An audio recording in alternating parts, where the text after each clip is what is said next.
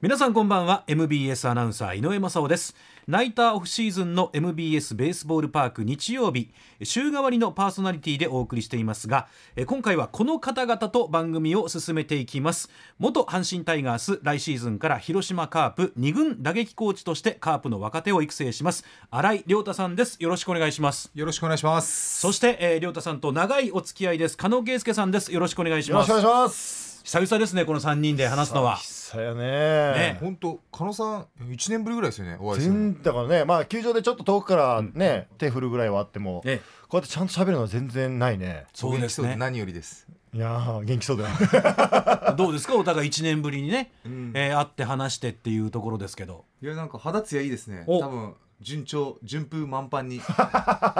謳歌されてるんだろうなって大思う。岡とか言うなお前。頑張っとんねん。頑張っとんねん。必死のパッチで必死のパッチ。相変わらず爽やかやね。あ本り当がとうにございます。ありがとうございますじゃないんだよ。ねブなんかルーのニットが似合うね感じ本で当にどうしたのなんか今日よそぎ？いえいえ、すごくないです。もういつも、いつもこんな感じ です。年に抗ってなんね。かちょっとでも久々すぎてちょっとなんか変な感じするね。確かに。緊張ま感あ、あの年が明けましたけど、うん加納さんは2022年のお12月で40歳はい。で、えー、亮太さんが39歳そうです。で、えーだから2023年に40歳弱い40になります。ねはい。そんな時が来たんですよ我々も、ねえ来たねどうです。どんどんいせ先輩どうですか、40歳。や去年見たらわかるでしょ老眼ですよも うね、メガネ、え、それ、これどう老眼鏡ですよこれ鳥谷さんとも話したんだけど老眼ですよえだんだん老いがねそこの前カート乗る時に足くじくしねえあ、ゴルフの。もうどんどんなんかあれこんなこともできなくなったみたいなのが多い、いやーね悲しいよなんか実感湧かないですけどね40っていううこれね40になって初めて実感するんです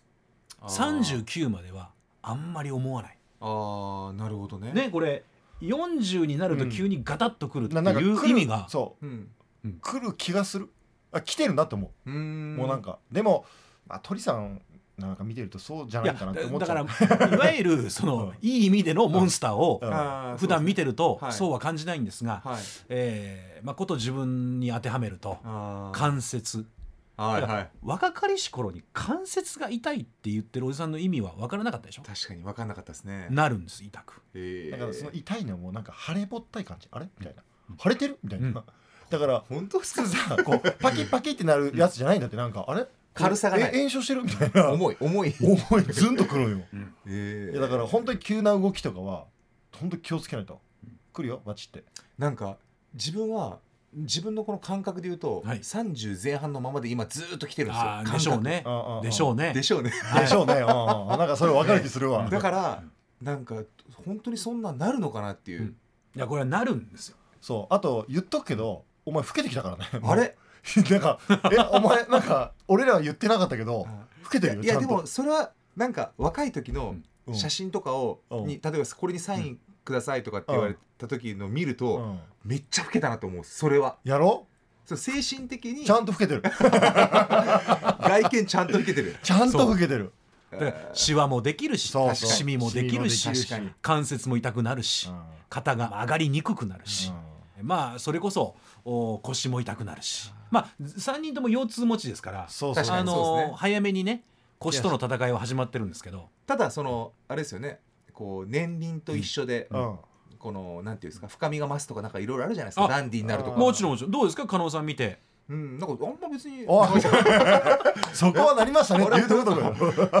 これこれこの感じです よ2人はね変わってないよ全然、はい結局亮太にいじられ鳥さんにもいじられあの俺あのー真ん中だけど何もないよね月1回 のはい、ねえー鳥谷式ラジオっていうね、はいはい鳥谷さんのラジオでまあ、えー鳥谷井上からはい、常にいじられうんで、えー MBS 離れても今度は福留さんにいじられ、はいでもう後輩はさすがに上からいけるかなと思った後輩の新井亮太さんにいじられいやいやもうそれはもう人徳ですよカノンですよねはい、まあうまくまとめたなやっぱねその、うんそれ愛されるそういやいいんだけどね上からも別に下からも愛される俺も別にいいんだけいどじられるただあ亮太久々だなと思ってこの感じ懐かしいですねこの 絡み懐かしいしょっちゅう行ってましたからね飲みにそうですね現役の時一緒にねねねえー一切オフに先輩と思わなはいねゴルフも行ってね、うんそうです、えーいわゆるこう攻める攻撃ではなくて口でのね攻撃、はいはいねそれでやられちゃうお互いお互いこうね罵り合うっていうねやってくれるんですよ、うん横行きありますねって言ったら本当に息入れ るし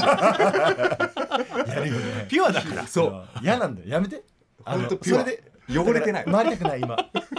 回りたかったけどもう回りたくない怖いわね自分が崩れそうだもんただでさえ崩れるの勝手にそんなの今はね今は調子いいんですからそっとしといてくだいさやい、いや気持ちよくやらせないですよ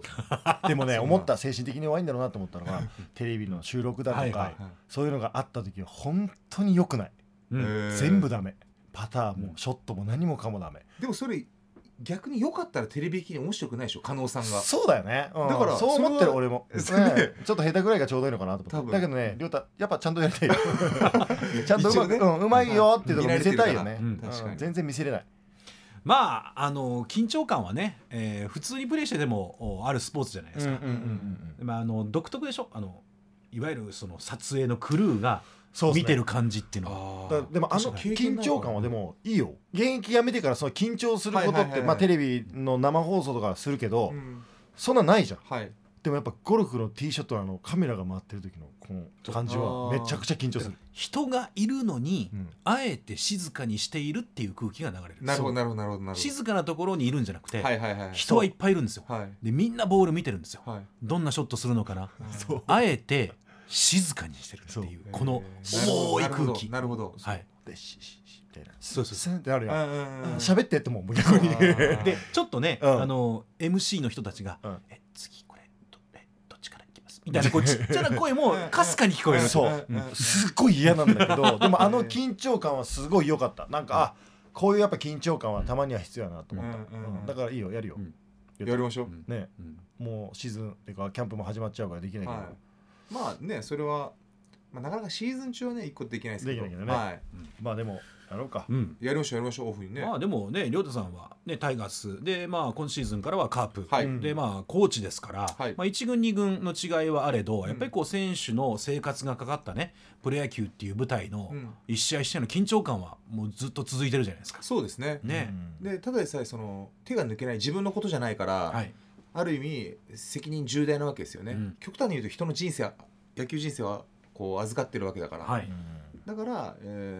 ーまあ、教え方もそうですけど、うんちゃんとした自分でいないとダメですよねあーあり方が大事というか、模範になるように、はいうんそただうだね適当なこと言えないんで、うんまあそれはある意味うーんこのぐうたらな自分を立志させてくれてますねそのコーチ業といほううことはそうですかはいなるほどね確かにね、はい自分だったうらん手抜いてもね、はい自分に返ってくるだけやもんそうでねすそうです今は手抜けないもんね、はいうんだから、うんありがたいですねそういうところでこうやらせてもらってるっていうのは、うんだから、今の加納さんの発言がそうですよね。うんやっぱり、えーそういうユニフォームを着て携わっている人の緊張感と、うんまあ一旦この脱いでうん緊張感からは解放されるけど、うんやっぱり何かにチャレンジしたいとか、そうっすね何か刺激が欲しいって思うわけじゃないですか。そうんんんやっぱりこうやってきた今までやってきたからこそ、うんその刺激やっぱ欲しいよね、うん勝負するというかそうですねあーだから確かに見てて羨ましいとこもあるよね、うんうんやっぱり亮太なんかうこうん見てて、わあやっぱりいいな勝負してるなって思うし、うんうん選手なんか見たらもっと思うしねそうですね、あーうんやっぱ羨ましくは思うけども、うんまあ外から応援しようかなっていう感じかなはい、お願いしますねそうであのうん縁あってカープにね今年から来たんで、いやカあーでプのも時もお願いします、えー MBS は全力タイガースを応援していくんで、はい、あの完全敵ですけどあそうじゃあじゃあ個人的には、うんあ個人的にですああもうのそれは新も井うカープ新井貴弘と、そりゃもちろんまあ、よ1軍当たり前2軍もね見に来てくださいねいやもちろんんもちろん、はいユウにも行くよ、はいあユウはちょっとやめとこうか来てくださいなよ遠い遠い遠い遠い遠いよ確かにあの広島松田ぐらいで2軍でもいいからやってほしいそしたらいけるからでも多分あるですねんあるよねなんそのだからタイガースたまにねうん、甲子園でやるのと一緒で、そうそうユウはちょっとなえどれぐらいですか広島市内から。えっとね小玉で新岩国ってとこまで行ってその新岩国からバスで40分はかかったかねかりますねそうそれがもう直接広島のうんホテルからバスではなくて、そうですだからえーっとね多分電車で行くんだとしても U の球場までは大変よねへ大変です大変です本当に山電車の上通ってないから、だね山の上にポツンとあるんではからだったら車広島駅からレンタカー借りて多分2時間弱ぐらいかかるん2じ時ゃない間いや1時間半ぐらいかだって山口に山口なんですねあ U 位の置的に、えはいはい山口よね山口県ですあ山口県、はいはい広島県境にあるんではいはいいでもそれぐらい遠いんですよはあそうそうそうそう、だから U はやめとくわい、や何ですかそこでうんこのあこういうところで頑張ってんだってね知ってる知ってる知ってる知あ知ってって る。る知ってる。確かに来たことある何回も来たことあるから。あそこのラーメン美味しいなとか知ってる。えガンノス優世代ですもんね そうそうそうそうそう。ねあの確かにもうソフトバンクの球場とかい一年だけやもんね。行ってたのあの玉下ねそ確かう。にそこだけ一年だけや俺ら。確かに、ね。すごいっすよねあれ球場マジですごいっすあれはやっぱ施設が今もう4軍ですもんねねホークスね、さすが孫さんよね。うんすごいやることがもうすごいね。あのある意味言い訳聞かないですねあんだけ施設そうがあだって、ねう。んうん。あんだけやれる環境あってやらなんでやんないのってそうなるよねうんなりますねだから本当に野球に没頭できるうね。んまあ、これ FA をね宣言した本人たちが言ったわけじゃないんですけれども今ホークスにあんまり行きたがらないいわゆる移籍組がレギュラー取れないからーっていあうー若い選手もどんどん出てくるしはいはいはいなんかそういうのを聞くとホークスからするともちろんね来てほしいっていうオファーなんでしょうけどはいはいはいまあチームとしては相当こう各選手がね確かに認めてるというかうんやっぱ手強いなって思うチームなんでしょうね。そうですねあとまあスカウティングがすごいですねやっぱこの光るもん一元に引いてた選手をね、うんすごい取るかパンらと、取るからね。本当打つだけ飛ばすだけならめちゃくちゃ飛ばすけど、守備ダメとかはい、猫すぎ足速いとか、うんうんそういう人をねそうね育。成まあそういうキャパシティがあるから、うんうんうんあのうんいっぱい取って、えー練習させて試合もさせてっていうふうにできるんでしょうけどですね。ただやっぱすごいですよねそうだね。総合的に言っちたゃらんとやっぱ育っていくでもまあ全体数で言ったら多いからねその中のまあまあま何あ人かって考えれば育成うまいって言うけど、うん最初の人数が多ければ確かそにれは確か出にてくる人数も多いんだけど、うんうんでもにしても多いよね。多いっす、だって育成から初のメジャーでしょ、千賀投手が千君はいいやー、ね考えられなかったというかねね、メッツ、すごいねね、みんなすごいね。すごいあの正隆もねうん、すごい契約で、ねレッドソックスにねうんいやだから125億ですか。どうなんでしょうねやっぱ日本の野球のレベルが高いって思われてるからこそその値段も上がるんじゃないかなと例えば大谷君が頑張ってくれたとかうんそういうのがあるんだろうね。ありますよねね絶対じゃないと、うんあ日本の選手大したことないなって最初が言われてたら、うん多分そんな高いお金で最初から取らないでしょ、確かに確かにすごいもんねまあでもお軒並み見渡してもカープにねお兄さん、はいね、新井貴弘さん監督で、うんドラゴンズには立浪さんはいで d n a には番長はい、うんでまあジャイアンツの原さんタイガースの岡田さんっていうのは我々世代からすると、うんまあ、監督だなっていう人たちがやってますけど、うんやっぱ変わりましたよねいやそものう世代がはいあもう西武松井一夫さ。もうん一気に若くなりましたねねはい一緒にやってた人で見てた人だからね、そうなんだったら対戦もしてるとかあるし、確かにでもなんかワクワクしますけどねそうだからいわゆるね我々世代は、えーもう振り返ればファミスタで使ってた選手 確かねうんパワープロでねうん使ってた選手確か、にまあ、今もパワープロありますけど、にはいそうゲームの中の憧れ はいであり、うんえープロ野球にいた、ね、お二人からすると実際見てて、うんすごいなこの人たちってうんいう人がもう監督やってるんですから、いやだからすごいだからでもいろいろ聞きたいもんね亮太にねねどうなんだとか、そうなんんですだから今日はちょっと3人でどんなお話をするかというと、うんまあもちろんタイガースのコーチを、まあ、務めて、えー今シーズンからカープの2軍バッティングコーチなんですけれども、まあ、まずはやっぱりタイガースねいろいろこう若い選手を中心に、えー伸びてきてる選手多いと思うんで、はいまあ、大山選手をはじめ、はいまあ、近本もそうですし、う中野も佐藤もそうですけれども、まあ、新井コーチが見た、うんタイガースの今の一軍にいるう選手たちのこの将来性、はいえー未来っていうのがどれだけあるのかはいっていう部分と、まあ、課題ももちろんそうですけど、まあ、見てきて感じる部分と、うんで逆に、えーカープに、えー移ってもうねあのキャンプにも秋季キャンプ行きましたからはいだからタイガースとカープ同じセ・リーグだけど違う部分もあるとは思うんで、はいカープの選手を見たからこそ思うこととか、はいっはいはいはいていうのをいろいろ話してもらいたいなとはいいうふうに思ってます。根こそぎ聞くよ、あもう全然も何でも聞いてう全部教えてね、全部うん、全部いこで全部すぐすぐ言いますから。俺違うだって俺が聞いたことだからういいよ言うよって言う言よっていうのを、ううん鳥谷さんに指摘されてました。お前すぐ言うよなっつっていやでもそれ俺が取材したのと一緒だからねっつって今今こう喋ってもらったのはね鳥鳥さん言うねその言い方で言う言なう言うなもうほんとすぐ言うなよでも僕は言いますよ鳥さんから聞いたこともあれ鳥さんそんなこと僕に言いましたっけっつってお前結構使うもんね使う使うなんだっ たら下手したらこいつ鳥さんに言うからね俺の言葉として言ってたもんでたまたま鳥さんと考えが一緒だったっていうふうにやって、うんもう俺の言葉として言ってるから俺それはしてない俺は鳥さんから聞いたけどって言って言わない言わない言わないいそんなん言わないもう俺やお前の方が汚 いな正直にいくかねいやねもうそうそ嘘つうくかねまはいあどっちもどっちだ なまあそうやってねいろんな情報を皆さんにも聞いていただきたいなというふうに思います、えーそして後ほどお昨シーズン限り引退を表明今ではあらゆるメディアで、えー活躍しています糸井義雄さんに先日インタビューしてきた模様をお届けします、えー番組最後までよろしくお付き合いくださいさて今日は新井亮太さんをお招きして加納圭介さんと3人でお送りしている MBS ベースボールパーク日曜日なんですがさあ新井コーチ、はいえータイガースのコーチは、まあ、2軍も1軍も務められました、はいえー昨シーズンは一軍コーチとしていろんな選手をね、はい見てきたわけなんですけれどもファンの皆さんもやっぱり期待はすごい高いんですよ今の阪神の若い選手たちはい、実際コーチで見てて、うん今の子たちの可能性っていうのはどういうふうに感じてますかもうめちゃくちゃいいですねあのーこう円熟味が増してきたというかその、い、もう今油乗り切ってる状態だと思いますね年年的にも、えー近本にしかり、えー大山梅野で、まあ、中野と佐藤は、まあ、来今年が3年目ですかでいろいろまた進化が問われると思うんですけど、まあ、その辺こう軸のなる選手がきっちりしてますんで、えー非常に楽しみですね、うんまあ、強いて、うん、何かある、うん、危惧することがあるとしたら若い子のはどうなのかって、まあ、見てないっていうのもあるんですけど、うんえー二十歳前半ぐらいの選手でググッと来てるっていうのは今はないですかね、まあ、そのある程度決まってるっていうのもありありますけどそうですねはいうんまあだからメンバーでいくと加納さん高寺とかそうです小ね畑とか、うんでそのあたりが今ね新井コーチが言ったような、うんもう20代前半のうんこれからの選手ですよねそうっだからまあそこが頑張ってほしいっていうのもあるけどそこが来てるっていうのもすごいんですけどねうんなんか昔ってやっぱ3年4年ぐらいまではまあまあまあ育成で、体力作うり、ん、そっからっていうのが、もう高寺とか2年目今年3年目今年だ三年目になるでしょ三年目になるんですねうんで小畑にしても4年目でしょ、はい、そのまあ四年言目っかてみたら選手が2年目から出てるとか、うん高卒で1年目から出てるっていうのがもうすごいな衝撃でだけどやっぱりそこに求めてしまうよねやっぱその選手たちが取ってしまったらそうですね長いなとか思うから、うんまあ、でもかやっぱねうん体つきがすごいですあのへえ今の子たちってやっぱトレーニングをたくさんしてくるから、うんうんうん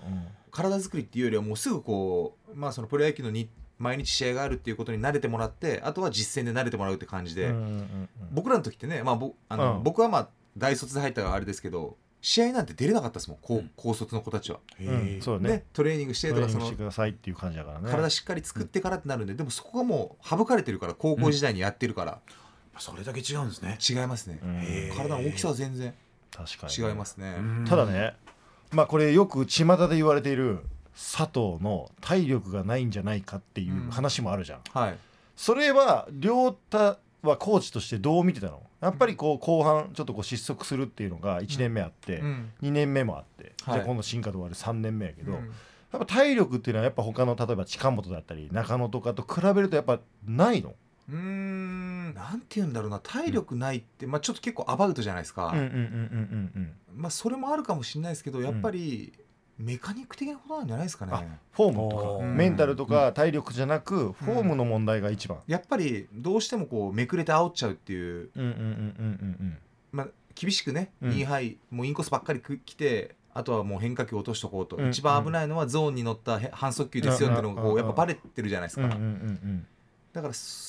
そこの、ううんん、そこで自分を見失っちゃって確固たるメカニック的なことができてなかったっていうのはあると思いますああそっちか、そっちだと思うんですけどねじゃあそっちの、まあ、言ってみたメカニック的なものをしっかり固めたらはいもう全然平気はいと思うんですけどねだって、体力ないって言っても去年だって全試合、全試合出てますよね確か、うんうん全試合出てますねうんうんうんですよねあの、フルじゃないけど、うんうんうんうんだからまああと練習基本その矢野さんは実勢を大切にしてうくんれはいたはいし、はいはいそれでやっぱ伸びた選手って、うんやっぱそれこそ近本なり大山なりもそうじゃないですか、うんうんうんで中野だって照明だって、うんうんえっと、矢野さんじゃなかったら、うんああやって使ってもらえな我慢して使ってもらったりもしなかったって僕は思うんですよ、めちゃくちゃは。あはあはあはあ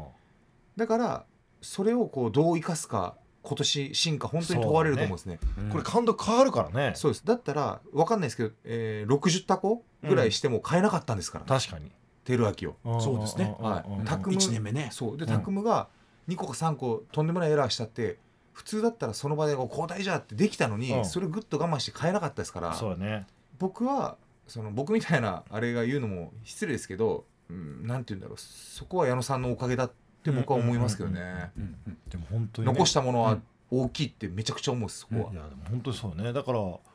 う中野なんかもう完全なレギュラーというかははいまあセカンドねうんやるでそうセカンド、まあ、早々にねはい岡田新監督がセカンド、はいうんでまあ、いわゆる小畑なのか、はいうんえーどうなのかっていうところでね、うんえー新しい人間をショートにっていうのは早々に決めてましたからだから小畑ね竜兵とかはもう惚れ惚れするような肩がね、ああねあるし、うん足も速いからそれこそ入ってくれたはい、ら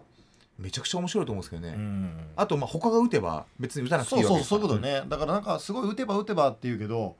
ちゃんとして守ってくれるショートがおったら、はいそれいいもんねショートそれでいいっすごい変な話2割5分でも2割4分でもいいぐらいな、うん全然そのぐらいの価値あるもんね、ショートはでい守れてくれたらね1年間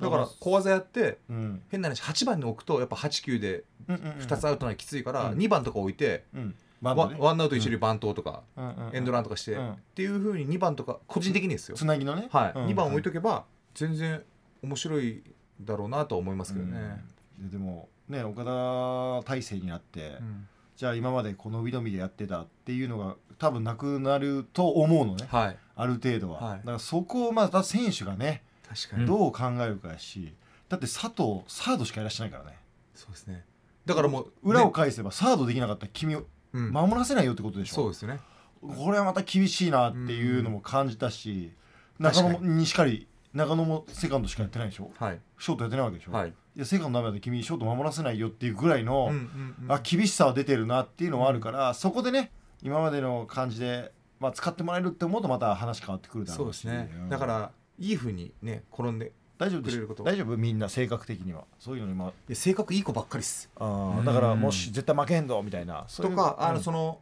優しいというかうーん表には出なくても、うんこういややってやるぞっていうその真の強さはある子たちばっかりだし、うんいい子ばっかりなんで、まああ、の個人的には応援してますうんうんうんうんだから結果的にマサオさん平気っすね大丈夫です大丈夫です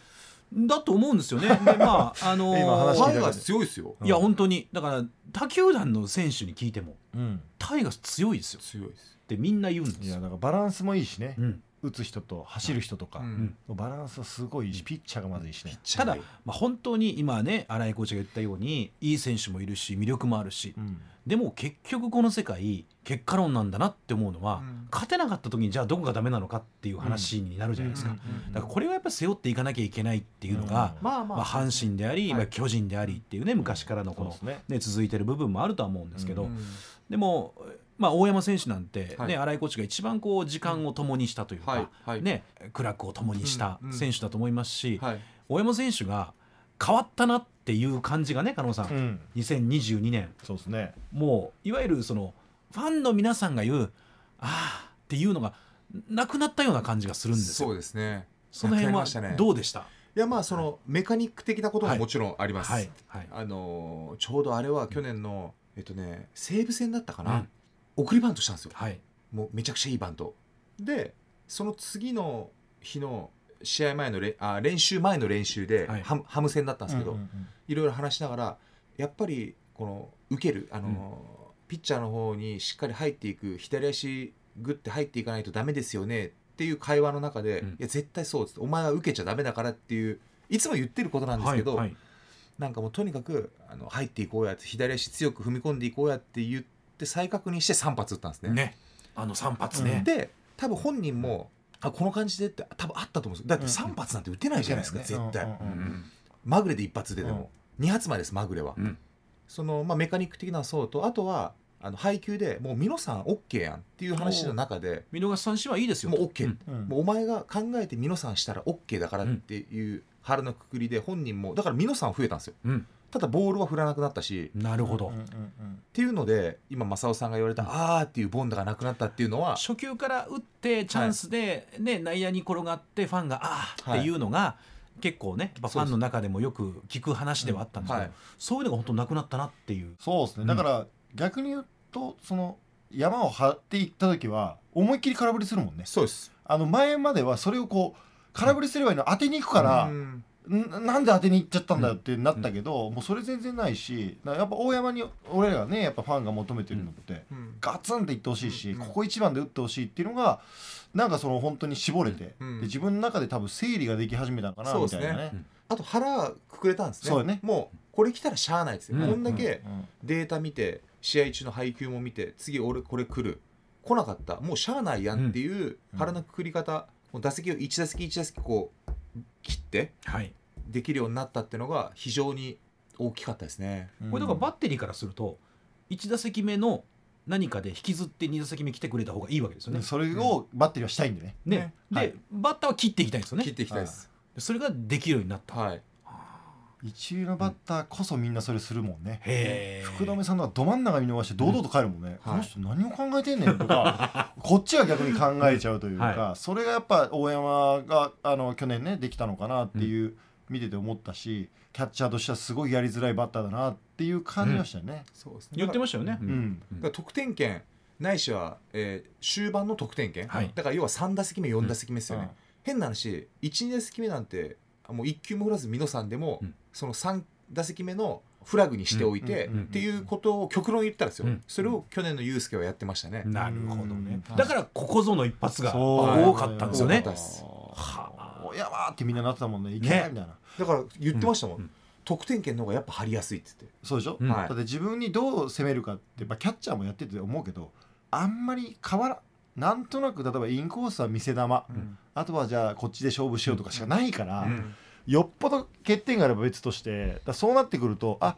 これ1球見せたなじゃあ次こうだなっていうのは得点圏の方が確かに張りやすいから、張りやすいですよね、うん、確かにそれはだからそれが気づいたうんでもそれ気づいたっていう大山やっぱりすごいよねやっぱこの2年か3年ぐらいでちょっとこう悩んだ部分があったとそ思ううですけどねやっぱり、えー去年よりその前は振らなきゃいけないとか打たなきゃいけないっていう感じで、うんさっき加納さんも言われたように当てに行くペロンっていっちゃうって言って、っうんうんていうのがあって、まあ、悪循環ですよねそうやね、はいうんうん、だから本来彼はめちゃくちゃまっすぐ強いんですようんインコースも強いんですよ、すごい。けど、うん、いろんなこと考えるから結局さっきの里照の話じゃないですけど、うん迷ってるからゾーンに乗った反則球にドンピシャで合うんですよ、何来るかなって探っていくから確かにね、うん123でいけないから、うんうんただそれがちゃんと整理して臨めるようになったからでまっすぐも本来強い打ち返せるってなったから余計張れるようになったっていう、ううんすごいこう物事好転したように去年はまあでも見てるとねファンも含め我々マスコミもそうなんですけどやっぱ速いまっすぐをとかうんね解説の方がいろいろこう言ってくれることうを、んやっぱりこうまあ鵜呑みにするというか、はいまあ、その情報が間違ってるとかじゃなくてはいだからもうまっすぐをね打てばねとかやっぱ言いがちなんですよみんな、はいうんうんうんでもそんな簡単な世界じゃないですもんね、じゃないっすねだってまっすぐが一番難しいですよねでねだから結局一番難しい球を打ちなさいって言ってるから難しいのは難しいんですよ、ううんんだって一番ピッチャーも自信がある球を投げはいるのがまた基本的にまっすぐなんで、んそれはバッターね簡単に打てないけど、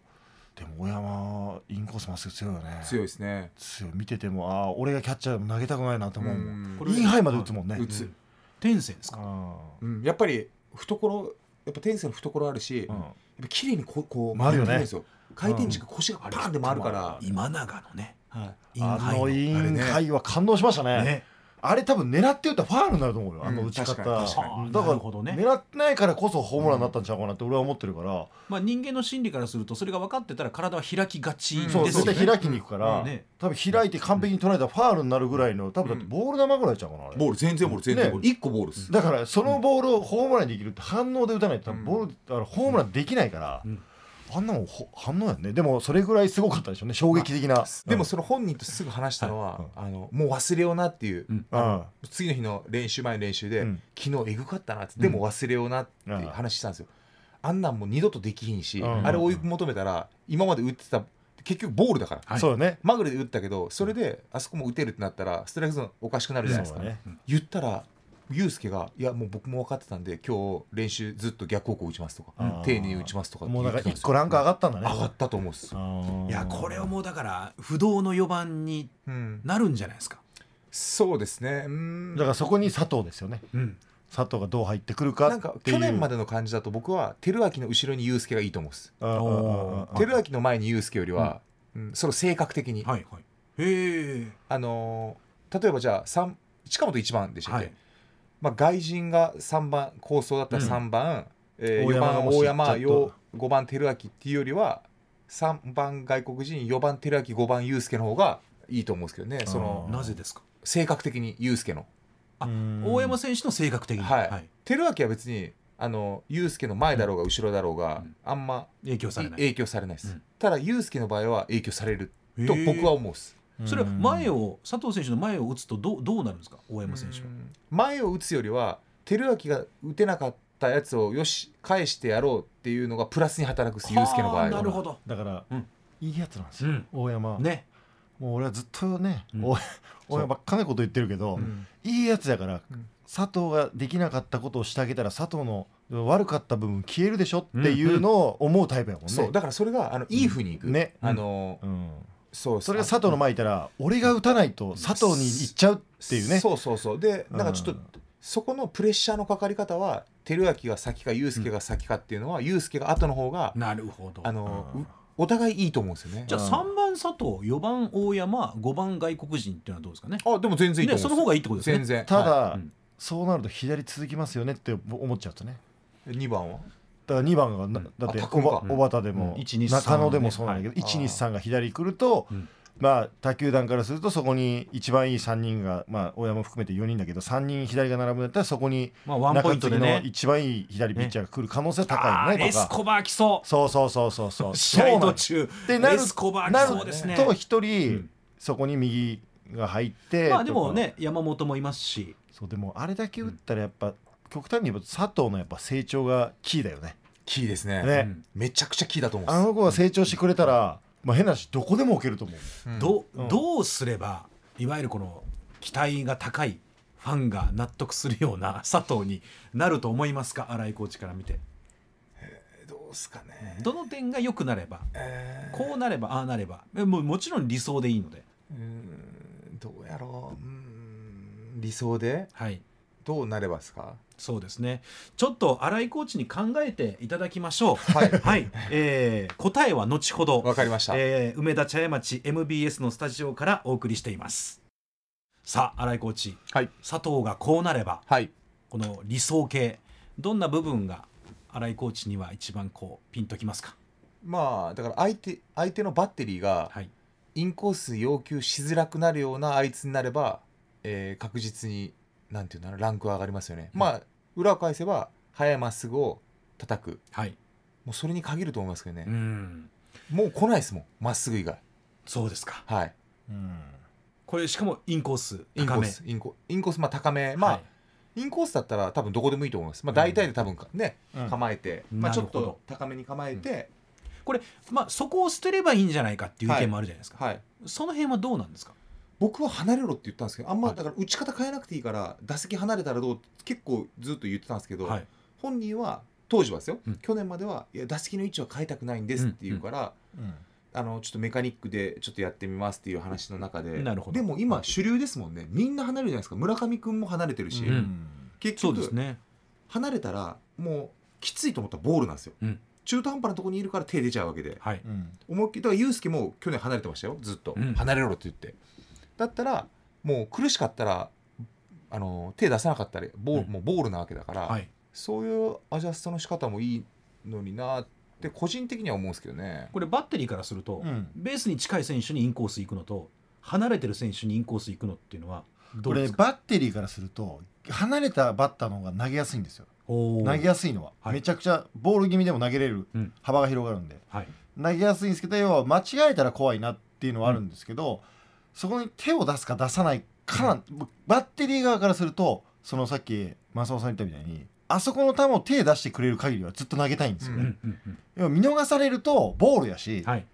うわここ見逃してきたかっていうともうはそこで勝負ってなかなか無理やから外に行きたくなるだけでやっぱうんちょっと見逃してほしいなってちょっと、うんバッテリーサイドからすればねバッテリーからするとインコースでストライクを取れって言われると、うんそう簡単に取れるコースじゃないそうなんですよ一発あるから怖いし、だけど振ってくれるとファールになるし、はいボール球投げてくでも振ってくるぞってなればそこに投げとけばカウント稼げるやんってなるから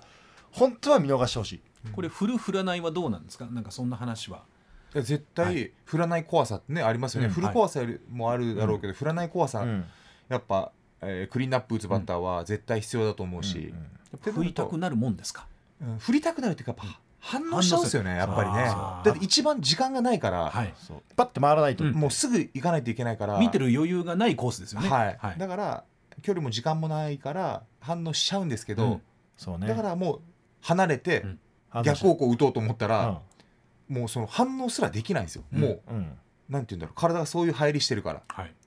だからそういうのもやってもいいんじゃないのかなと思うんですけどねでもさ気持ちが強いんだろうなって思うのが絶対打ったろうと思うよねやっぱそこそうでだすねから俺はその殺到の気持ちはすごい好きなのよ、うんやっぱそこを打てばピッチャー攻めてこないじゃないかバッテリー攻めてこないじゃないか、じゃあ打ったろうっていう打とうとしてる気持ちっていうのはうんうんすごい好きで、うんもう嫌なバッターに育ったらそこをやっぱりね正直バッテリーは攻めづらくなるけども、なるねうんまあうん、段階の中でね一そうですね回見逃すっていう手もありかなと。ありですね、うんうんっては思うけどでも本人になってみな分かんないしね、まあそれがねしかも甲子園じゃなかったらうんガパンって引っ張って例えばフェンチョクハマスだったら、うん、ホームランフェンチョクヒットってなるのが、もう浅いライトフライとか、はいはい になっちゃうわけじゃないですか、うんセカンド後方フライに、うっんうんていうかわいそうな部分はありますけど、まあ、これ言ったって仕方ないですけど、うんでも本当にそういうのを見ると、まあ、金本さんであったり、まあ、掛布さんもそうやし、ね左バッターなの甲子園で長距離打った人は、やっぱみんな上手よね風と付き合い方が。逆方向にね逆方絶対向逆方の向にうまく打つじゃないですうんうかま、く打つからだから本当に亮太言ったみたいに向こうにねうん打てるようになると面白いんだろうけどね多分ね1年目はね逆方向めっちゃ飛んでたんですよ飛んでたあのポール際とかね、はいいやでも去年も一本あの甲子園のバックスクリーンの左のカメラマンがいる上を越えたホームランがあったんですだよって右バッターが引っ張ったような打球うんです確よかに確かに、あれ左方向でちょっとスライス気味にバックスクリーンのはい左にいるカメラマンの上に行ったんですよへーだから中段はいはいはいあれちょっとびっくりしましたいやねだからそれ打てるんだったらもうどこでも打ちゃいいじゃんって思っちゃうんですだから俺はもう特に長距離じゃなかったからもう羨ましくてしょうがないんですよ、うんあれで入るんだったらもういいやんどこでもホームランってちょっと詰まり気味みたいな感じのねそうそうそうそううんだけどやっぱりこう自分の中では完璧な、うん多分完璧主義ななのかな、そうですえっと要は自分のメカニック命ですねだからもう構えが全てみたいなはだから意識を外に向けることあんま好きじゃないですよだから逆方向打とうとかちょっとこう宇宙間打とう左中間引っ張ろうとかっていうよりもも自分の構えで、えートップがどこでこう出してきてっていうあのーあーそそっちですねそれが当たった時にライトに行くのかセンターに行くのかレフトに行くのかは知らないみたいな感はじ、いはい要はそのメカニックがしっかりしてれば、だから意識は常に中にあるですねあー去年までの手だけははいはいはいはいはい近本とかはそんなことないですうんもうちょっとあそこにライナー打とうとか出玉低いやつ打とうとかちょっと引っ張ろうとかって、うんあの試合では考えてるって言ってたんでなるすよほどね練習ではすごいメカニックとか意識してるんですけど、うんうん素振りとかも、まあだから反応うんでの結果っていうことですよねだからいわゆるそうですどう反応していくかっていうでもどれがいいかなんて分かんないしねわかんないですねその人にねうんだってメカニックをすごい大切にしている人もいるわけでしそうょですそそうですれで結果出してる人もいるし正解ないですからね、正解ないもんねそうそうだから前ね鳥谷さん言ってましたけど、うんスイングをね固める人もいれば、うん来たボールに反応することを大事にする人もいるって、まさにその話ですよね、うんそうですね自分のスタイルがどうなのか、はい何が合ってるのか、はいただめちゃくちゃ期待してます佐藤には、ねだから期待してるというか彼が引っ張ってくれないのは無理だと思うし、確かにうんまあ本当に彼次第、ね今年の阪神はってちょっと正直思うぐらい、頑張ってもらいましょうう、んあの個人的にいやそうです広島そうですね広島戦でめっちゃ打って立場上はね立場上 そうそうだから次の話がね、はいやっぱりこう、まあ、中日でこのプロの世界に入って、うんはいでタイガースに来てで、えー選手終わってからタイガースでコーチ、 はいで今回コーチとしてははい初めて違う球団にはい行くわけじゃないですか、はいで実際カープの若い選手をはい見る立場、あのキャンプでも見たと思うんですけど、はいどうですかタイガース以外の選手たちを見た新鮮さというのは。やっぱりですねめちゃくちゃ新鮮だったですねあの確かにでも土壌は違うっすあのマスコミの球団、うんで、えーリアルにマスコミの方も5倍ぐらいは少ないうんだから5倍多いですねタイガースの方がファンまあだからも5倍ぐらい多い、もうカープはもう基本全部が5分の1ぐらい5分の1ぐらタいイですガースの5分の1ぐらい、はいだからう選手がバカになってわーわーわーわー振って打ったりしてもあできるんですねそれやってました、練だ習からタイガースでそれやると取り上げるために取材が来てあれどういう練習なんですかなんでああいうことやったんですかそうですっていうことになるんですよそねうで。すだからだったらもういやほっといてくれよって言ってちょっとこう黙々とやるというか、はいはいあのいらんこと言わないみたいなうん土壌があるのも分かるし僕もだってそういう時期あったし、タイガースだっうて、んただカーパそういうのないしもっと振れもっと振れみたいな感じよくこれいいとか悪いとか別にして、はいだから一心不乱にあのうわーとかって言いながら厳しい練習とかもやってたんで、あそれは新鮮だなと思いました、うんただ、うんタイガースがそれできない理由もすごい分かるしカープが、うんああこうやってできる理由も分かるし、うんっていうのがこうリアルに感じましたね。うんでもキャンプには一軍の主力も来てたんですよね。えー、と堂林坂倉、は野間がはい。 2クールぐらいいました、うん。うんでまたそのそいその子たちが一番に来てやるんですよ若い子よりも早く来てうんレンティーを「うわーわー」とかって言って言って「お前らおっせえぞ」みたいな感じなんですよへえ。まあこれはでもカープの伝統よね伝統、これだって丸とうかん聖夜とかはあの辺やってたんでしょ昔い、やってたらしいですだから、うんそうしたらコーチの人に聞いてもいや若いやつに言うよりちょっと頼むけやってくれって先に言うらしいです、うんなるほそどの野間とか先に見せてくれと。うんうんだからあ「ちょお前らにバッて言うけどあその若い子のためだからちょやって」みたいな感じで一言言ってて、でやってくれるから「はいせいや」みたいなことも言わなくていいみたいな、っうんうんていうのがありましたね。いやだからうんね。ね、もう新鮮だしでまあ新井監督になって、まあ、監督っていう人と、まあ兄弟でお兄ちゃんっていう、はいまあ、人がいるけど新井監督の野球ってどんな野球なのかなと思ってしたいしたい野球というか。うんいや野球ですか野球だからこういうふうなチーム作りだったりあーこういう野球をしたいっていうのがどんな野球かなって、まあ、俺らほら性格してて新井さんっていう感じだけど、うん監督としてはまた違うしだから、僕は多分うん、守り勝つ走って守り勝つ野球だと思うんですよほ基う本あの勝つたはいはいめにはやっぱそうじゃないですか、じゃあそうなると岡田さんとちょっと近いね岡田さんはどっちかというとあだと思守いまるす守りのあやっーぱりうんバッティングって水もんじゃないですか言って、まあねこう バッティングコーチする僕が言うのもまあわかるちょっとおわかかしいるですけどわかるうんうんうん結局勝てるチームってうんとんでもなくタレント揃いのいてまい打線とかうんそういう系じゃない限りうんは絶対守り勝つ、うんうんうん接戦で1点なんとか取るうんうんなるだけ少ない点で少ない点でっていう野球だと僕は思うんですけどね、うん野球どういう野球するんかって言ったらそういう野球だと思うはあでうん多分藤井さん藤井ヘッドコーチもうんうんうんその感覚だから多分その辺すり合わせてやられると思うんですけど、あーいやでも本当にすごいこうタイガースでお世話になった2人がうん監督ヘッドで、ね。ねで2軍コーチに親友が入れて、うん。最高に楽しいカープ戦なんよね俺らからでしょだからうん全言うはい力かなで微い力微力微力応援で言う微微力応援ね、うん全力応援全力応援はタイガースだけど微力応援カープ ちょっと RCC さんにお願いして解説枠を。ちょっと欲しいぐらいですよね。確かに本当に。でも本当に見てて、はい。まあ僕はほら、個人的に言うとアスリートうん、広島のアスリートでうんジムに行ってたから、はい。そのコーチとかも、うん。確かに確かに大体知ってんですよ。うんなだるほどね。からす東出さうんん倉さん石原さん石と原かさんで福地さんもそうやしって言って、すごいこう楽しく見てだから本当に新井さんがどんな野球をするかっていうのはすごい興味あるし、うんあれだけこう人望のあった人だから、まあ、その人がどんなまた采配をして人を動かしていくのかっていうのはすごい興味があって、うんで今若手がちょうど上がってくるカープっていうのがそうですねあのね、うんそれこそさっきの話じゃないですけど20代前半高卒1年目で面白い子たくさんいるんですよ、あのギラギラしてる感もうじのギラギラえぐいっす、へーただそうん、そのの中間がもうちょっと欲しいですよねそれこそあータイガースみたい逆にやっぱねはいはいはいそこの30前後は少ないんですよ、うんうんうんだって菊池菊うん秋山うん相澤、えー野間と西川はちょっとこう怪我持ちだしってなると、うんうんうんうんバリバリでやってるのって言ったら小園ぐらいなんですよ、なるほど。あー20代ね。 20代前半で、ううんんうんうんうんうんってなったらこっから監督ねあの兄も言ってましたけど中長期的なことを考えると、うんその今の1年目の原石がどうなるか次第なんではあなんかすごくやりがいがあるんですよ僕うはん、うんうんでめちゃくちゃ楽しみな選手が多いからだから送り込む方ですもんね。そうですそうですそうですだから、そうねなんとかねあのいや送り込んで打ったら狩野さん言ってくださいいやねだからそれを言いたいかはらい一人だけチョイスしてみて一人この子ちょっと狩野さん見といてく今ださ気いになってます。一人いいもう、うん二股くん二股くんはいこえっと高卒今年です2年3年目になるのかな、うんうんえっと、育成から去年の秋、うんもうすぐ試合化しようっつってあの監督がうん試合からにしたんですけど、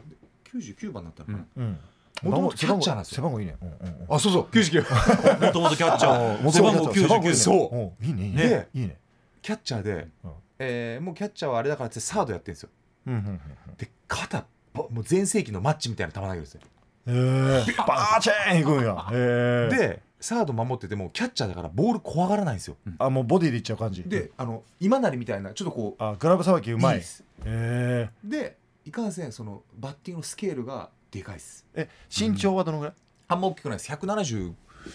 うん100 180から175の間ぐらいですね180以上はなかったほうほうほでう170めっちゃ今細いんですよほうほうほ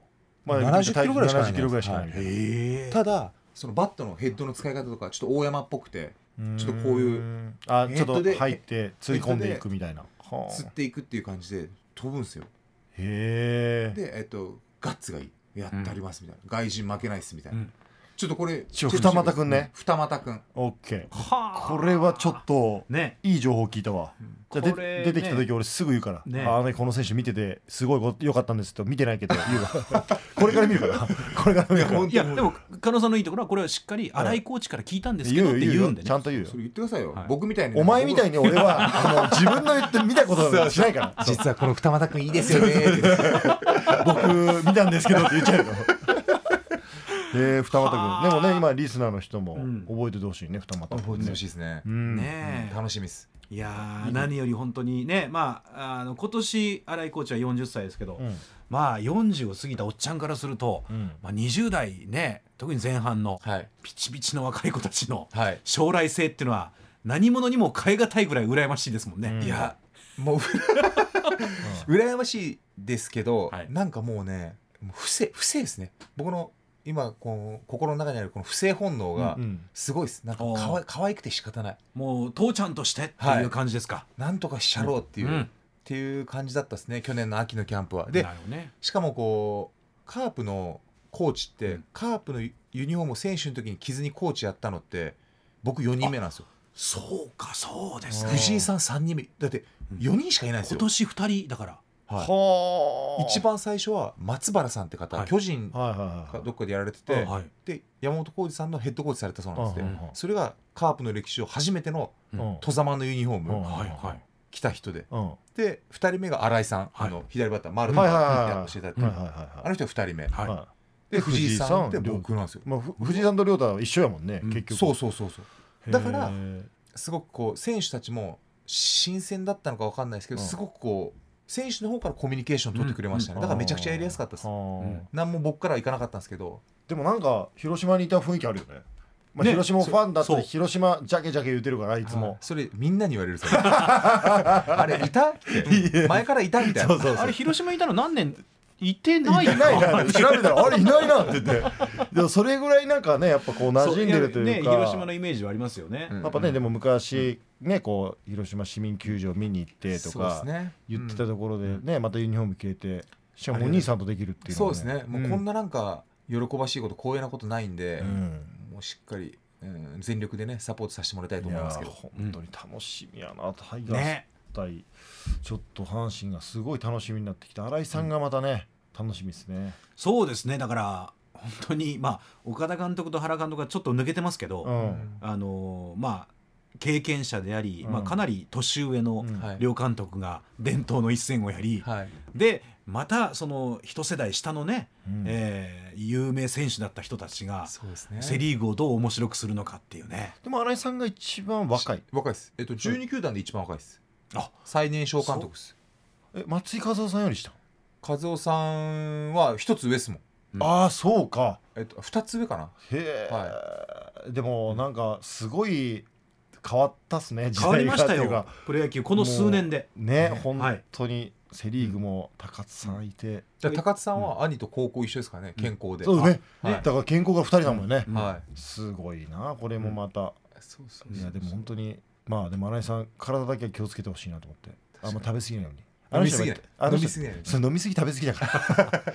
もう無尽蔵のあの話してるからもうだからまあ広島で住む家も近いんで、ううんなんかしんどそうだったらあの、はい声かけに行きますそうですね確かにね 大丈夫って言あってーはいまあでもそこは藤井さんがやってくれるでしょまあ確かうに、んそうそう藤井さんはもう最高の僕のもうベンチ行った時のうん話し相手でし たから、野球のことねすごい好きやもんねすごい好きですね。もう大好きやもんね、うん藤井さんずっと人のこと見てますよね、うん見てます。藤井コーチはね見てるですね。であのどんなねちゃんと野球好きな選手だったら、うん年下年上関係なくちゃんと見てくれるし、うんうんその代わり野球をちゃんとやってるやつ嫌いよね大嫌い。はいいやいやあの、はい別に聞かないし、はいはいはい、ねそうすごいもうは竹終わってる本当にだけど好きなやつにはこれどうしてんの、うんどうしてんのって、うん俺らみたいなやつにもこう聞いてくれたりとかしてたかうら、んまあ、本当に2人のタッグが楽しいあれ俺カープファンになってるかな大丈夫かいやいやだからあそうのそう改めて それ本能のままに行きましょうな狩野さんいやああのの今ここで言って全力カープ応援って、うん全力タイガース応援です 亮太ブレーンのそこは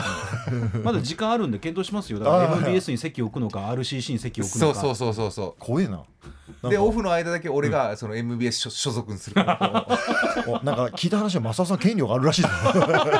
怖いぞうそうしましょう増田さん12月1月は、はい MBS ベースボールパーク、はい井上正雄 with 新井亮太で、なるほどお前いおい願のいしますじゃあ逆にいいのお前はえ広島を捨ててくるってことはい、あの12月1月だけ割り切ってますかおおお前割り切ってんじゃならいよもやもやしてませんからね狩野さんみた いにいや割り切ってんじ ゃないよお前何してんだよまあこういうね人の性格って出ますからいやいねや本当そうですね野球も含めてはねいはいお送りしています MBS ベースボールパークここからは昨シーズンでユニフォームを脱ぎました糸井義雄さんのインタビューをお届けします金山泉アナウンサーが糸井さんに聞いていますさあ昨シーズン限りで引退されました元阪神タイガース糸井義雄さんにお話をお聞きしますよろしくお願いいたしますはい、よろしくお願いします。お願いいたしますありがとうございます、えー、改めまして現役生活お疲れ様でしたはい、ありがとうございます。あのもう年も明けて引退されてからこうかなり時間が経ちましはたいけれども、そうですね。どうでしょうかこう野球のない生活というのは正直、えー寂しいですね。寂しいけど、ちょっと楽しさもあるというか、今までこう経験したことのないことも経験させていただいているんで、はい、あーまあその経験したことないことというと、はい結構あのテレビなんかにもはいはいはい出演されてもいろんなメディアに出ていらっしゃいますけれども、はい、どうですかメディア出演は楽しいですか楽しいですね。なんかテレビ局行くのもね、ワクワクするというか。あ,、あのーこの前は TBS の「サスケにも出演されていらっしゃいましたけれども、ね、あれ、ちょ毎年出ようかな。そうですかもう毎年出たいぐらいやっぱりいろんな番組ありますけれども、はいこう体を動かす方がこうやっぱり向いているかなっていうところがありますかまあ、な何かしらこう体を動かすの好きなんで、はいまあ、自分で動いたり、まあ、ああいうの企画があれば挑戦ししていきたいなとは思ってますけどね、はいはい、あのー私引退会見に行かせていただきましたけれどもあのその時は引退後ははい筋トレがしたい筋肥大がしたいとパンプアップなんだということをおはい話しされてましたけれども、そのあたりはあのー友達にこうあのステージの上でポージングする友達が多いんでそうですか結構いろんなジャンルのお友達がいらっしゃるんですね。まあかっこええなとは思いますよね、あーじゃあいつかまあ、ただ彼ら見てたらやっぱすごい努力してるし食事もねちょっともうかなりストイックなんでスすねトイッ クですね皆さん。はいでも糸井さんもどうですか引退されてから、い体型っていうのはもう筋肉は維持してあのーまあ今年明けましたけど今からまたこうトレーニングしようかなこの年末はちょっと太りましたはい、なんか全くそんな風に見えないんですけれども、ちょっと体の方は太ってますあでもここからまたこうスーツきついあだってスーツもピチピチというかもう上腕がもうパツパツで、そうなんですよええええそういった感じのスーツになっていますけれども、さあ、えー今日はいろんなお話をお聞きしていきたいと思うんですが、はいあのまず現役時代をこう、えー入団から振り返っていきたいと思うんですけれども、えーまず糸井さんは2003年ドラフトではい自由獲得枠で日本ハムに入団ということになりました。そうなんですよまず2年間ピッチャーとしてプレーされましたけれどもこのまず最初の2年間というのはどんな2年間でしたかいやまあアマチュア時代から僕はもうずっとピッチャー一筋でやってきてるんでまあドラフトもこうね1位で指名していただいてちょっと調子乗ってましたね全然練習しなかった2年ですあそうですか、結構どうでしょうプロに入るときはやっぱりやっていけるっていう自信があったというまあドラフト1位やぞみたいなもうねアホみたいないやいやいや調子乗ってました全然練習しなかったですね。そうなんですねはい、まだそれでもう2年であの、ピッチャーはもう使えないよって、はい、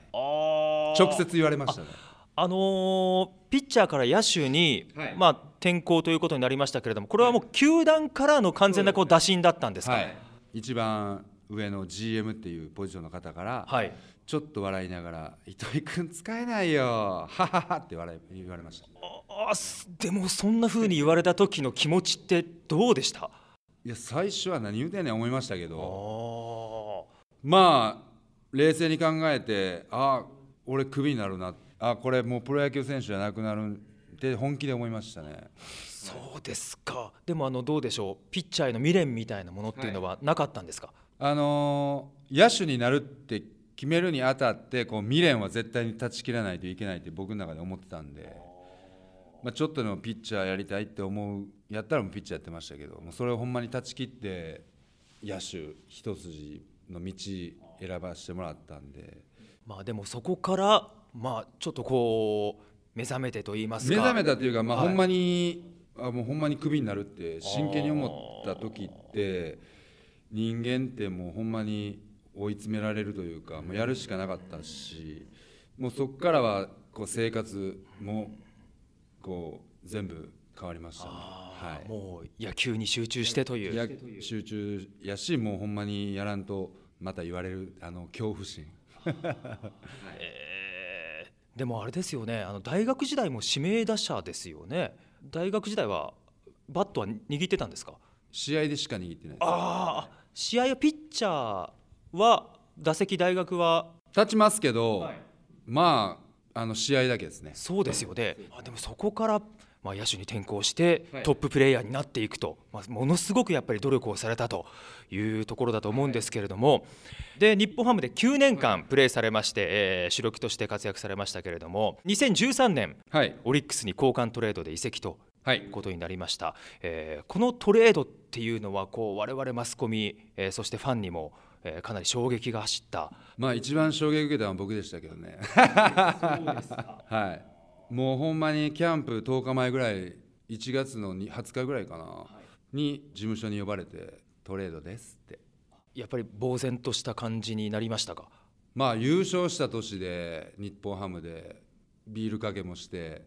ね、パレードもした仲間と離れるのは、まあ、正直寂しかったですね泣きましたね人生2回目泣きましたね2回目ですか、生まれた時とあなるほどなるほどそその時と、赤ん坊のあ俺涙出るんやと思いましたね、まあ、そういう思いになりながら、まあ、トレードで移籍ということになりましたがで、えー地元関西の球団オリックスに入団ということになりました、で、まあ、オリックス時代の成績をこういろいろ見てみて私があのとにかくすごいなと感じるのはあのもちろんあの日本ハム時代から続いた6年連続3割20盗塁そしてゴールデングラブ賞、これはもう言うまでもなく、えーすごい記録ですけれども2016年はい35歳のシーズンで53盗塁はいマークされて盗塁を獲得されましたよね。これはご自身のキャリアの中でもすごくこう誇れるタイトルの一つなのかなと思うんですが、そうですね、まあ、盗塁王っていうのはあんまり興味なかったっていうか、まあ、毎年30個ぐらいしとけばいいかなとは思ってたんですけど、はい、まあ、その年はもうこうリミッター外したっていうか、はい、もう開幕から盗塁を狙っていったっていう感じなんですか。まあ本当の話を言いますと、えー交流戦ぐらいになんか最年長盗塁王っていう話題になったんですけどはいそこから本気出しまし そうですか。確かあの福本豊さんもね、たあそんなんあんねんやって思ってあ、記事に出たんですよはい。これ最年長盗塁王何歳これ糸井が取ったら最年長盗塁王やっていう記事を見て僕知らなかったんですそれまで、はい。それを新幹線の中で見て、はいって思ってその日神宮で2盗塁した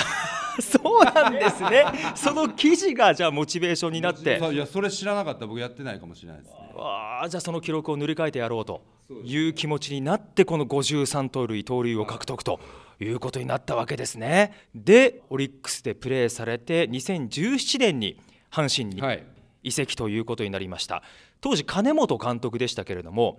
あの FA 交渉の中でこう金本監督からどんな言葉があったんでしょうか。い言えないですよそれあそれは言えないですかさすがに絶対に言えないですねでもやっぱりこう入団をこう決意するような大きな言葉がそこではあったわけですねまあそういうことですかあーでもやっぱり一緒に野球やろうっていうようなそういう思いがそんな感じでもないあですそうですか そんな感じでもないでもやっぱり金本監督のもとをやりたいんだって思えるようなそうですね、まあ、やっぱり金本さんの成績とかやってこられたこの世界で一緒のステージでやってますけどあの数字っていうのはまあ無理ですよね。はい、なんでも僕もすごいリスペクトもありましたし、まあ、そういうのも大きかったですね。あのもともと子供の頃っていうのはどのチームのファンだったんですかまあ阪神さんあ、やっぱり阪神ファンで、えーちなみに子供の頃好きだった選手なんかはえー松井秀喜あ松井さんそこはジャイアンツ好きな選手はたくさんいましたね、やっぱり野球やってたんで、はいまずチーム問わずに好きな選手はまあいろいろいましたね。はいでも好きだったチーム阪神タイガースにフリーエージェントで入団ということになりましたで、えータイガースでプレーされて、えー昨シーズン限りで現役引退ということになったわけですけれどもあの実は私引退会見でも質問をして改めてもう一度こうお聞きしたい質問があるんですけれども、えー19年間のこの現役生活の中で対戦がこう一番ワクワクしたピッチャー、えーどのピッチャーとの対戦一番楽しかったというかワクワクしたピッチャーになりますかえ むずいなみんなワクワクしますよねあ一番ですか大谷翔平ですか、ね、やっぱり大谷投手ワクワクっていうか、はいまあ160キロ超えますから、えまずそんな球投げるピッチャーなんでまあねいないですよねえですよね、はいちなみに通算の対戦成績大谷投手とのどれぐらいかっていうなんとなくこう覚えてらっしゃいますか一穴ぐらいしか しないんじゃないですいやいや私あの調べてまいりました19打数で4安打か微妙やな微妙やな2割1分1厘ですが打点4マークしてます記憶にございませんそうですかでもやっぱりすごかったっていう記憶が大きいんですね絶望っすねあーやっぱりあのスライダーとかも絶望感与えるピッチャーですねやっぱり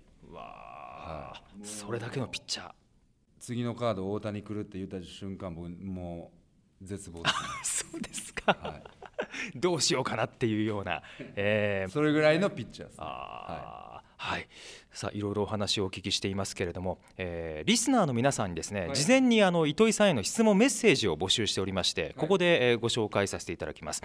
えーこちら京都府京田辺市のラジオネーム菊さんからいただきました、はい。えー糸井さん現役生活お疲れ様でしお疲たれ様です。引退試合は現地で見ていましたよレフト前へのヒットとても感動しましたはい。正直なところあの最終打席ではホームランを狙っていましたか3球目のファール私には狙っているようなスイングに見えましたというふうにいただきましたまあ狙ってるっていうかまあ最後やし思いっきり振ろうっては思ってましたけど。まあ、はいアウトコース寄りのストレートですよね3球目もうフルスイングっていう感じの、そうですはいえーバックネット左後方へのファールになったボールですけれども、まあ、あの時は広島の森下投手との対戦で、はい。まあまっすぐ待ってたんですけど変化球もありましたけど。あはい。ーはいまあど両チーム負けられない試合ではあったんで、まあでもやっぱり首振ってまっすぐ投げてくれたりしてたしてくれたんで、はい。まあ長打は狙ってましたね。ですがあのレフト前にヒットを放ってその後一塁ベース上で大きな拍手沸き起こりました、はいあの時はどんな思いでその拍手感じていましたかいやーね嬉しかったですね最後もう最後の本間のプロ野球の最後の打席やったんでまあただあれいけるんじゃうまだ思いました よ そうですかヒットを打って三振した方がなんかすっきりしたのかもしれなあーそうですかヒットを打ったことによっいでて、す、はい、もうちょっとね前言撤回しようかなぐらいのそうなんよなんか微妙な感じだったですね あれこれいけるなまだって そうですか、まあ、ファンの皆さんも全員そう思ったかもしれないですね。えーでもあの試合延長でかなり遅くまで試合をしていましたけれども、ファンの皆さんも最後までみんな残ってましたからね、はい、いやーもうねあの延長になって僕もスピーチの練習結構できたんでそうですかあなるほど逆にちょっとありがたかったかなっていうありがたかったですねもうそればっかりでしたんであの日は まあ、ただやっぱあんだけ遅い時間になってもこう残ってくれたっていうね、あのーまたグラウンドにスピーチの時に出て周り見た瞬間にねもうほんまに感動しましたし、はえーはいい、やっててよかったなって思いましたね。えーはい、最終打席で通算1755安打目を放ったということになりました。微妙やなそのいえいえいえいえいえ、 えーすごい記録です。そしてこちらのメッセージ、えー岡山県倉敷市の方です。ラジオネームケミトラさん、はいえー糸井さん現役生活お疲れ様です。えー糸井さんがピッチャーで一番期待している選手は誰ですか。また守りながらこのピッチャー球すいいなと思った選手を教えてほしいですと。それはタイガースではタイガースでお聞きしてもよろしいですか。タイガースだよはい。タイガース森木森木投手。僕はありきたりな人は言いませんああいやいやいやでも森木投手も。森木君ねええ。めっちゃいいと思う、まあ、後半ファームファームに落ちたんですけどそこでやっててやっぱりちょっとね持ってるもんちゃうな思いましたねあそうですかやっぱりストレートの勢いっていうところですか。そうですねキャッチボールかあーじゃあ、まあ、2023年シーズン、今シーズンですけれどもちょっとこう期待できるな期待したいなっていう、いやもうまだルーキえ2年目になりますね。ーまだ20 20歳20歳なんで、はいまあ、今年来年出てきてほしいなって思いますし出てくるんちゃうかなとは思いますねはい、非常に森木投手が楽しみということになってまいります。さあそして、えーこちらではもう一通ご紹介させていただきます東大阪市のラジオネームマウンド大臣さんからいただきました、えー現役を引退したオフはさまざまな番組で糸井さんの姿を見かけます、はいえーもし糸井さんが番組でやってみたいことを一つ叶えると言われた場合何をあげますか私は歌を歌っている姿を見てみたいです絶対嫌 やどうですかあのテレビでシェイクを歌うとかそれいいではすよ別にあでもやりたくないですカラオケとかは行かないですかあんまりいや歌え歌え言われたら歌いますよ そうですか カラオケでシェイク歌ったりっていうのはないですか歌いますよ歌いますか歌いますあ盛り上がりますよねそ れぜひテレビでも見てみたいな甲子園で歌いますよあー見てみたいですねちょっと企画提案してみますやめてええさあリスナーさんのからの質問にお答えいただきましたけれども最後に、えー一つお聞きしたいんですが糸井さんが思う来シーズン阪神が優勝するためのポイント優勝するために必要なことどんなところだと感じますかいやもうもちろん岡田監督のねこう采配も楽しみですねはいやしこう後輩の佐藤輝明選手、はやい、っぱり佐藤選手、 3年目はい、化けるんちゃいますかあのー、1年目ホームラン24本、はいで2年目が20本でした、はいじゃあ今シーズンどれぐらい期待したいですか28本28本 すごい3040とかではないんですね28なんですねまあ浜風あるんであやっぱり31本31本2割8分6厘お31本はい103打点お来たこれ当たるっすよこれでも全部クリアしたらもうキャリアハイの数字に佐藤選手にとってはいやもちろん、はい、年俸2億うわえもう当たるっすよこ れ糸井さんの予言が出ましたこれは当たるっすこれは楽しみに、ぐらい数字残してえ4番で、えはいえー佐藤選手に期待して岡田采配にも期待ということでございます、はいえー今日は糸井さんにたっぷりとお話をお聞きしました糸井さんどうもありがとうございました、はい、ありがとうございました今年もよろしくお願いしますお願いいたしますということで、えー糸井さんのおーインタビューを聞きましたけれども、まあ、糸井さん福留さん、ねえー能見さん、うんえーさらには内川さんと、まあ、2022年はその日本代表でも活躍した選手たちっていうのがね、ユニフォームを脱いだ年にもなりましたしね。確かにもう本当スーパースターですよね一緒にやってるしうんなんか僕らっていうか僕にはもう手の届かない人たちばっかりだったんで、なんかその人たちが辞めるっていうのを見るとああなんか本当に時代が一個変わるんかなっていうん確かうに気はするし、確かにうんでも本当になんか糸井さんとか最後ね怪我でも苦しんでたし、うんなんかゆっくり休んでほしいなとは思うよね。そうですね、うんこれからあのちょっとこう表情緩んだ糸井さん見れると思うと楽しみですねもう浩ね介さんも存分に出てますあよ。存分あもう出てますか存分に出てますもう康介さんも出てるだよ。あのーうん一応ね、え糸井さん多分野球解説よりうん違う番組の方が生き生きするんじゃないかなっていうぐらいへーすごいそのタレント的糸な井節が。へえまあでもね、一緒にあのパーティーでもね、うんやったしえーお話ししましたけどすごいはい炸裂してる、へやっぱボディービルダーになりたいっていう話も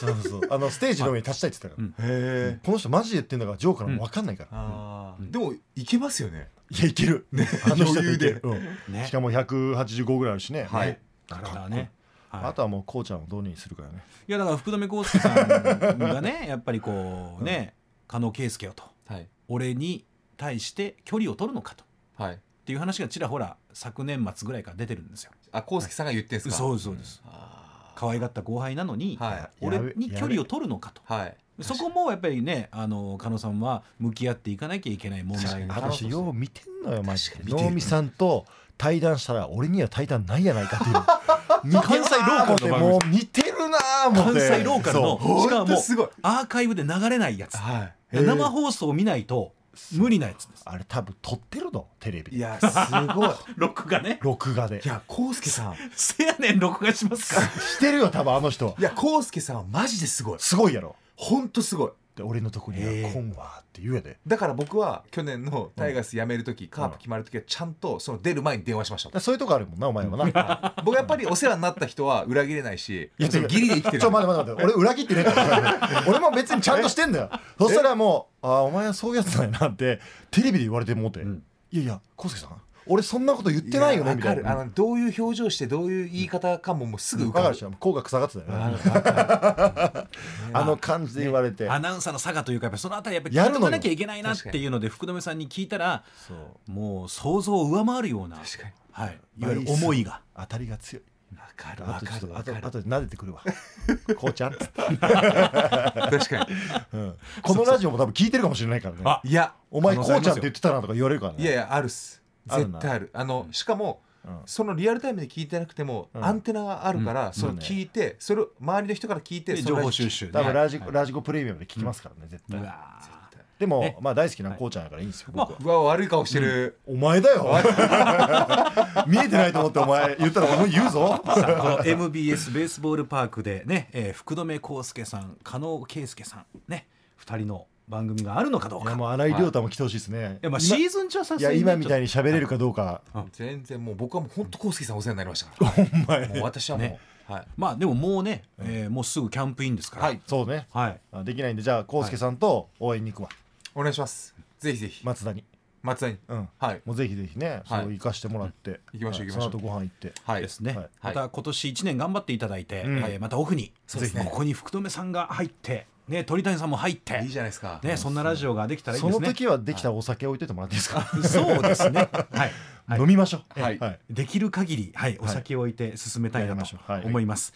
えーということで、えーいよいよお今週の2月1日からあキャンプインなので、えー、新井コーチはあいよいよおカープのキャンプスタートということになります、えー最後にこの新天地での今年1年の意気込みを一言お願いしますはい、えー僕らしくですね全力でえー選手のために、えーそしてカープのためにそして兄のために、えー全力で頑張ります応援よろしくお願いします、ということで新井亮太さん加納さんどうもありがとうございましたありがとうございましたありがとうございました最後までお聞きいただいてありがとうございましたそれではさようならさようなら